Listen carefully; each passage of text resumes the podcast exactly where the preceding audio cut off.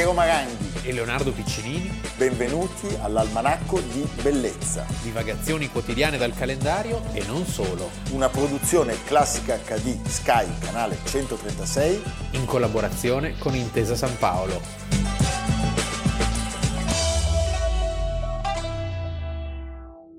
Almanacco di Bellezza, 27 aprile. Prima di iniziare a parlarvi del nostro 27 aprile, ci tengo molto a parlarvi di nuova iniziativa musicale che ha il mio più sincero plauso, perché è uscito un disco che raccoglie delle composizioni di Francesco Paolo Tosti, che sono eseguite da Giulio Zappa al, al pianoforte e cantate da un baritono stimatissimo, un bravissimo cantante, un fine intellettuale e un uomo di una simpatia veramente... E questo è anche... E questo non guasta. Parti... Eh no. Stiamo parlando di Franco Vassallo.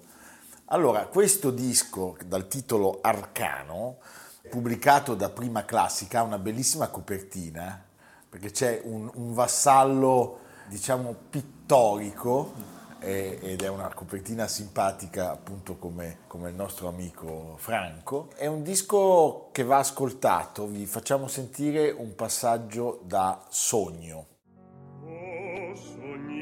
amato che stavi a ginocchi come santa che prega il Signor. Mi guardavi nel fondo degli occhi sfavillava il tuo sguardo d'amor. Tu parlavi e la voce sommessa mi chiedeva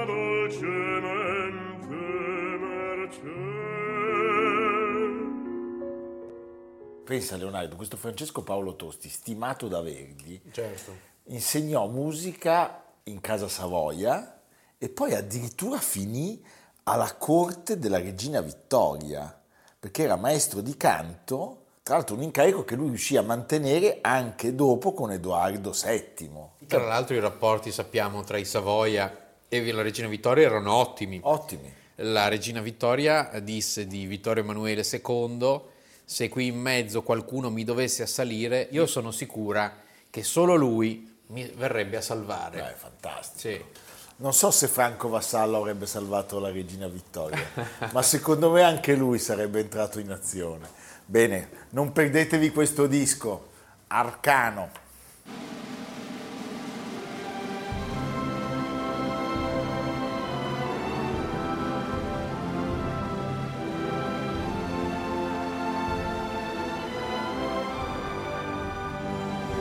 Il 27 aprile del 2018, dopo 65 anni, si incontrano per la prima volta il presidente della Corea del Sud, Moon. Oggi 68 anni, presidente, era appena stato nominato presidente, figlio di rifugiati nordcoreani, nordcoreani. elemento da non sottovalutare, e Kim Jong-un un 37 anni al potere da 10. Da 10. 37 anni. Oggi 37 anni al potere da, quindi dal 2011 e l'ultimo protagonista di questa famiglia che ha creato questo mostro del socialismo reale. Socialismo eh. reale assoluto. Sì, assoluto. Eh. Il villaggio dove fu firmato l'armistizio che sancì la fine del conflitto nel 1953, è il luogo dove si incontrano. Sì, il, il luogo in cui fu eh, firmato un cessate il fuoco. Eh, in realtà non c'è mai stato un vero trattato di pace e eh, il conflitto USA-Corea, ricordiamolo, scoppiato nel 1950, quindi il primo scontro dopo la seconda guerra mondiale, eh, in questo caso tra i due blocchi, della guerra fredda. La Corea del Nord, prima occupata dalle truppe sovietiche, poi appunto in questa dinastia di eh, Kim Il-sung, eh, aiutata dagli stessi sovietici e dalla Cina, e a sud invece la Corea occidentale, americana, occupata da MacArthur in risposta a quello che succedeva. Si rischiò di arrivare alla bomba atomica. Seul e Pyongyang. Seul e Pyongyang, due mondi completamente diversi.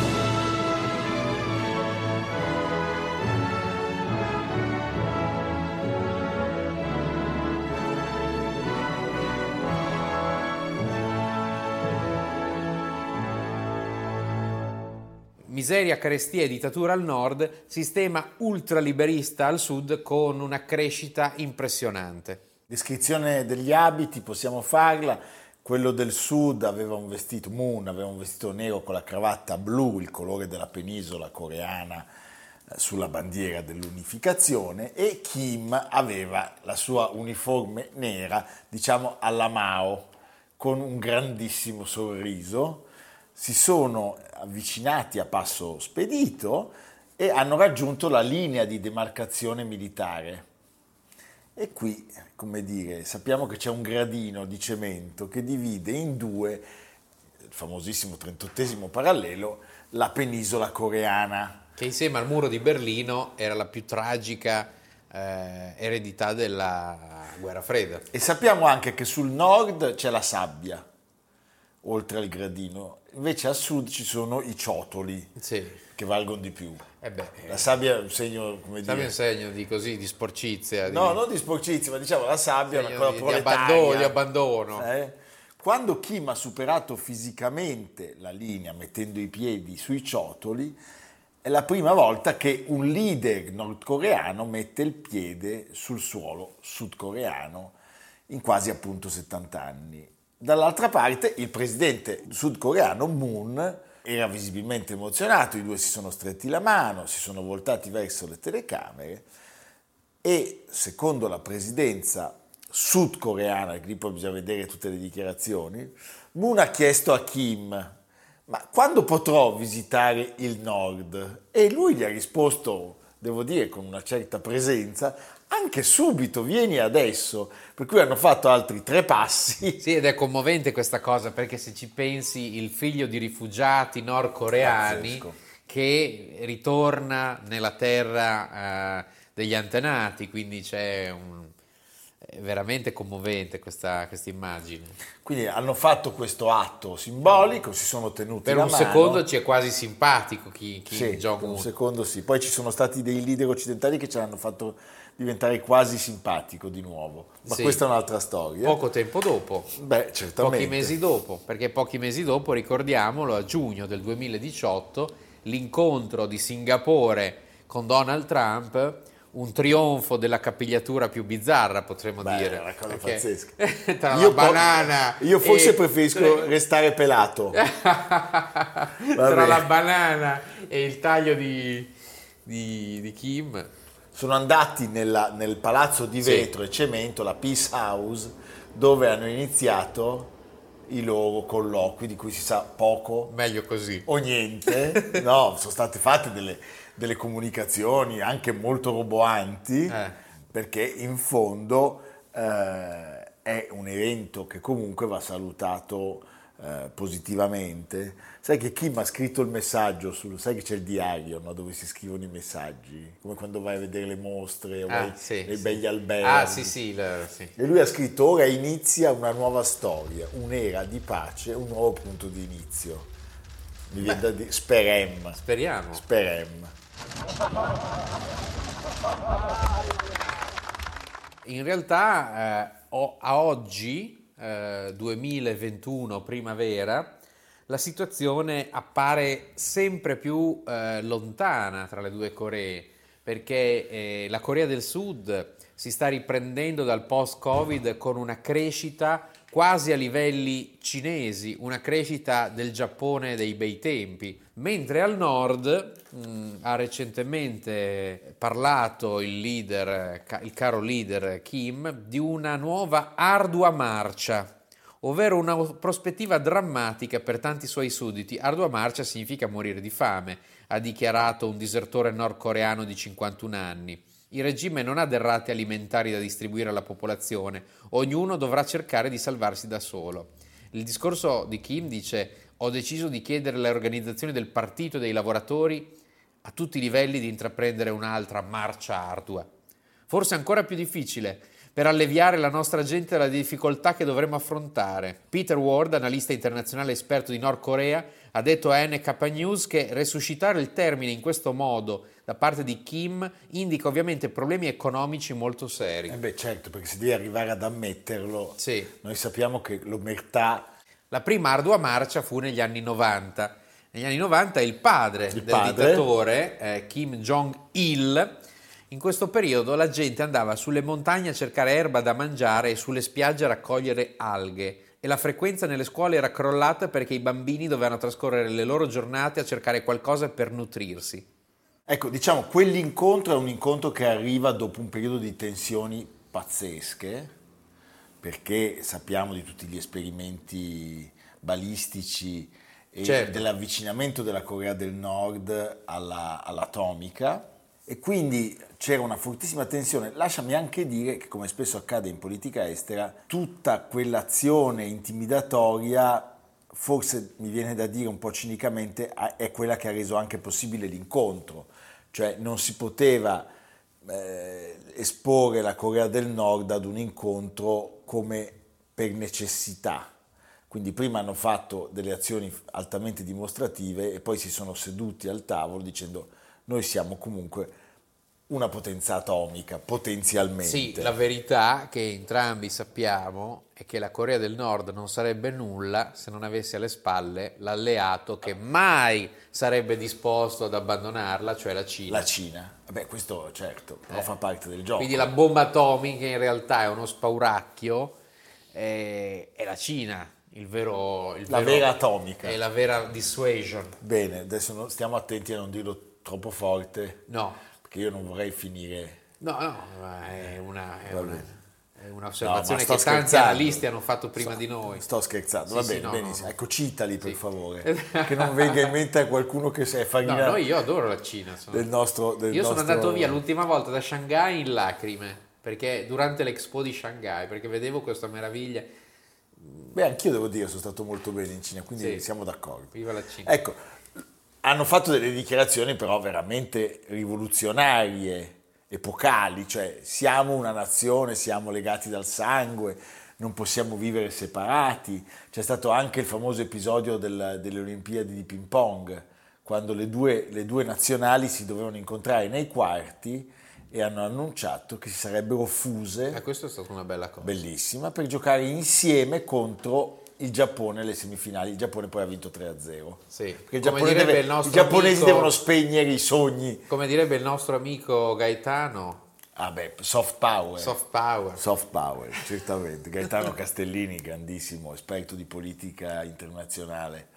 Bene, senti, eh, abbiamo citato Donald Trump eh, e abbiamo ricordato al pubblico che oggi la situazione non è, come dire, una situazione No. risolta, è del tutto evidente e quello che tu ci hai Eh, raccontato. perché sono modelli di sviluppo completamente diversi e, e questo è evidente anche nelle immagini, Certo. cioè la- non- non- siamo a un livello di democrazia che ricorda più quello dei faraoni di, di Ramsete. Beh, anche se ci pensi... Cioè, persino nella, demo- nella- No, no, nella- certo. nella Germania dell'Est c'era più libertà. Ma che- certo. eh. Anche perché vi ricordo un episodio di quel 2018, la consigliera per gli affari internazionali di Kim era sua sorella, Sì. una ragazzina, eh, Yo Young. No, ma io vi invito ad andare a vedere su YouTube, ce ne sono tanti di filmati, ce n'è uno in cui lui scende da un mezzo tipo da sbarco e sulla spiaggia c'è gente che in lacrime che si butta a terra, che entra in acqua per accoglierlo. Cioè sono scene veramente che... Eh, Non sai se ridere o, o essere travolto dalla O paura. quando vanno a fare le esercitazioni militari i generali di fianco a lui. Che hanno tutti il, blo- il block notice Perché prendono per prendere appunti. appunti. Con dei cappelli che sono così. Enormi Ah, e migliaia di decorazioni. Migliaia di Quasi deco- più di figliuolo. Sì, sì, quasi. No, ne hanno anche più di figliuolo ogni tanto. Secondo me Draghi voleva chiamare uno di loro. Sì. Eh, col generale coreano avremmo risolto tutti i problemi delle vaccinazioni probabilmente. Sì, è un po'... Cioè, diciamo, in un momento eh, così hanno voluto dimostrare di avere anche il pollice verde, perché hanno piantato il pino insieme e poi hanno versato l'acqua del fiume della Corea del Nord e l'acqua del fiume della Corea del Sud. Sì, dove vedi il Kim molto impacciato perché Sì, è obeso, è obeso. con questi pantaloni larghi. E poi dopo aver versato l'acqua della Corea del Nord, così. il, il pino ha prodotto delle mele di colpo. Poi è tutto contento alla fine perché è riuscito a farlo e vedi che ha un sorrisone No, cosa- contento proprio. Eh? Sì. Vabbè, contento lui mi viene da dire, contenti tutti. Ah, sì. Eh? No, beh, sicuramente sono gesti di distensione molto importanti e storici, Certo. compreso quello di Trump, che poi non ha portato a nulla perché eh, lui ha ricominciato a fare quello che voleva, proprio perché appunto la verità è che è la Cina il suo grande protettore. Va bene Leonardo, staremo a vedere, è, un- è una storia che accompagnerà eh, i nostri prossimi anni. Io mantengo... Monitoreremo apposta per Almanacco Certo, con dei collegamenti Corea. anche, manderemo anche Maranghi in Corea per un certo periodo. del sud, tu vai in quella del nord. Va bene, poi ci incontriamo sul 38esimo Sì. parallelo e io Eh, faccio aiuto. Nella sabbia e io sono su- sui ciotoli ma sono arde- ardenti, va bene Leonardo. Beh, insomma, staremo a vedere. A fra poco.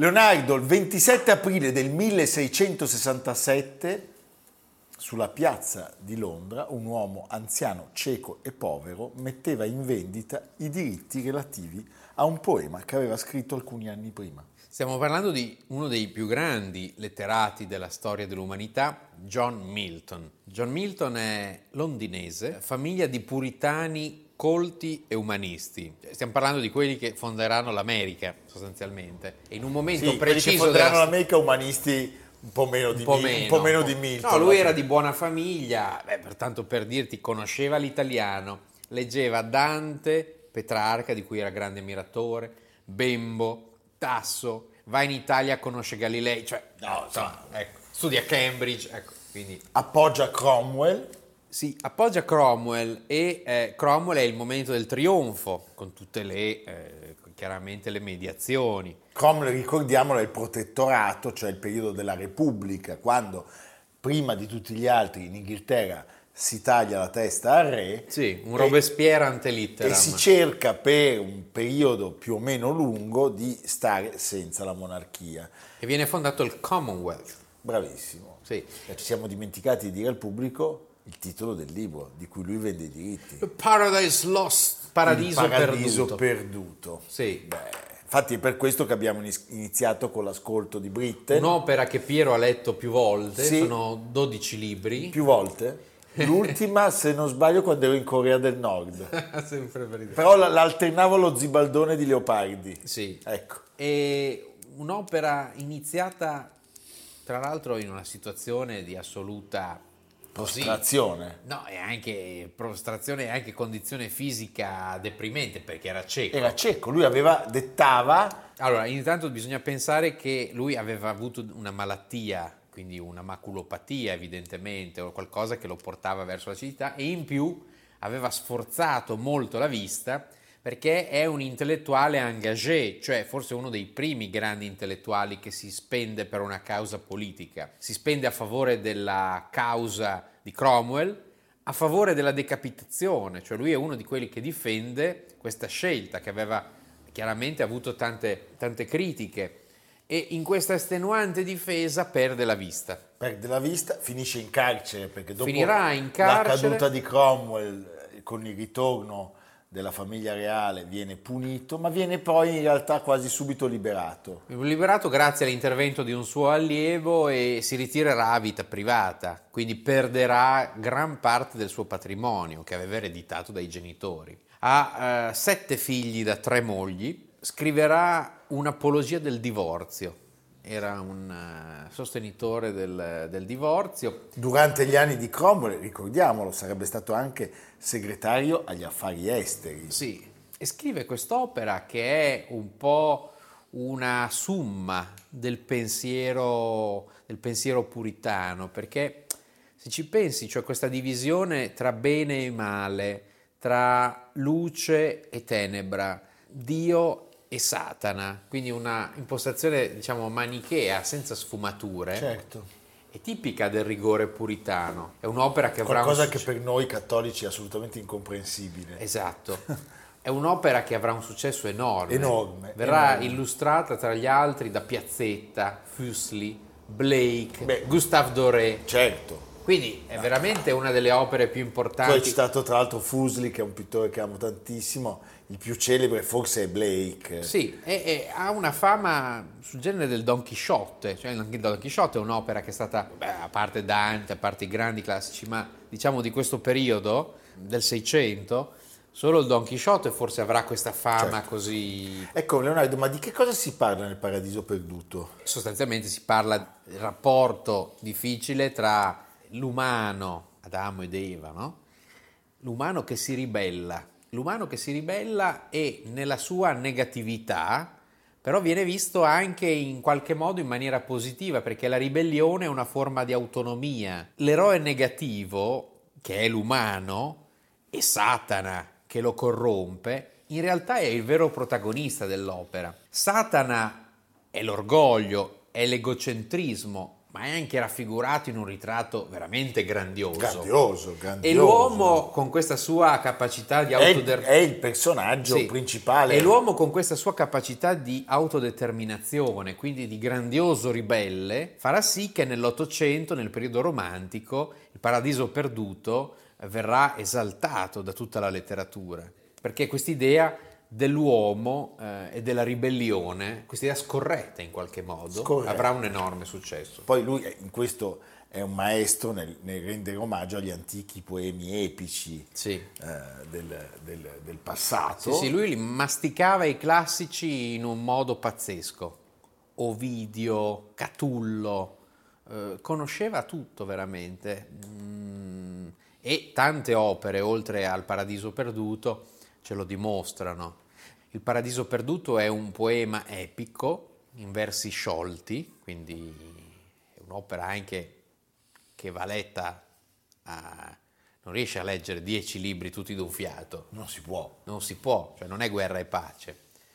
E, devi anche conoscere bene l'inglese perché è bello leggerlo in lingua originale, però è una meraviglia perché è una capacità barocca di esaltazione umana che ha pochi uguali. A proposito di diavolo, ci facciamo aiutare un attimo da Paganini?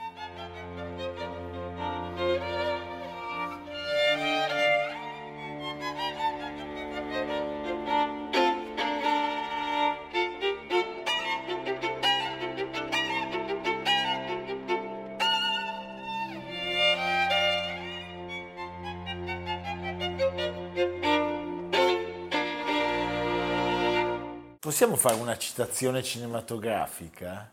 Tu hai in mente il film L'avvocato del diavolo? Sì, dove c'è un Al Pacino straordinario. Sai come si chiama? No? John Milton. Ah, è vero, sì. Hai capito? Sì, sì, sì. Eh? Mi ricordo che viene doppiato da Giancarlo Giannini, quindi una delle pochi doppiaggi che... Sai quando è iniziata questa cosa? Quando fu fatto il film con Pacino e De Niro, Amendola, che era ancora tra noi, disse li faccio tutte e due io. No, la produzione, il distributore italiano disse no, aspetta un attimo, bisogna avere una... E fu chiamato Giannini che poi ha avuto... Film però modesto. Sì, eh. il film è mode- Con moderno. Keanu Reeves Sì, anche. sì. Gli altri protagonisti principali del Paradiso Perduto, principali, Satana di gran lunga lo è, sono Adamo ed Eva. Sì, in qualche modo lui ammira questi personaggi che nella Bibbia vengono presentati in chiave negativa. Ovviamente Satana a lui sta molto simpatico. Beh, sì, è appunto puritano, ma fino a un certo punto, nel senso che comunque è sempre interessante sulla scia di Dante indagare il male, no? Cioè l'inferno di Dante è, è un'esaltazione di ogni turpitudine possibile, di ogni vizio possibile, con pe- pene comprese. E mi piace molto farvi notare che Milton a un certo punto ci dice che qualcuno bandito dall'Eden potrà trovare un paradiso dentro di sé. Bello. E qui musicalmente io attingo a Fore in Ah, Paradisum. certo.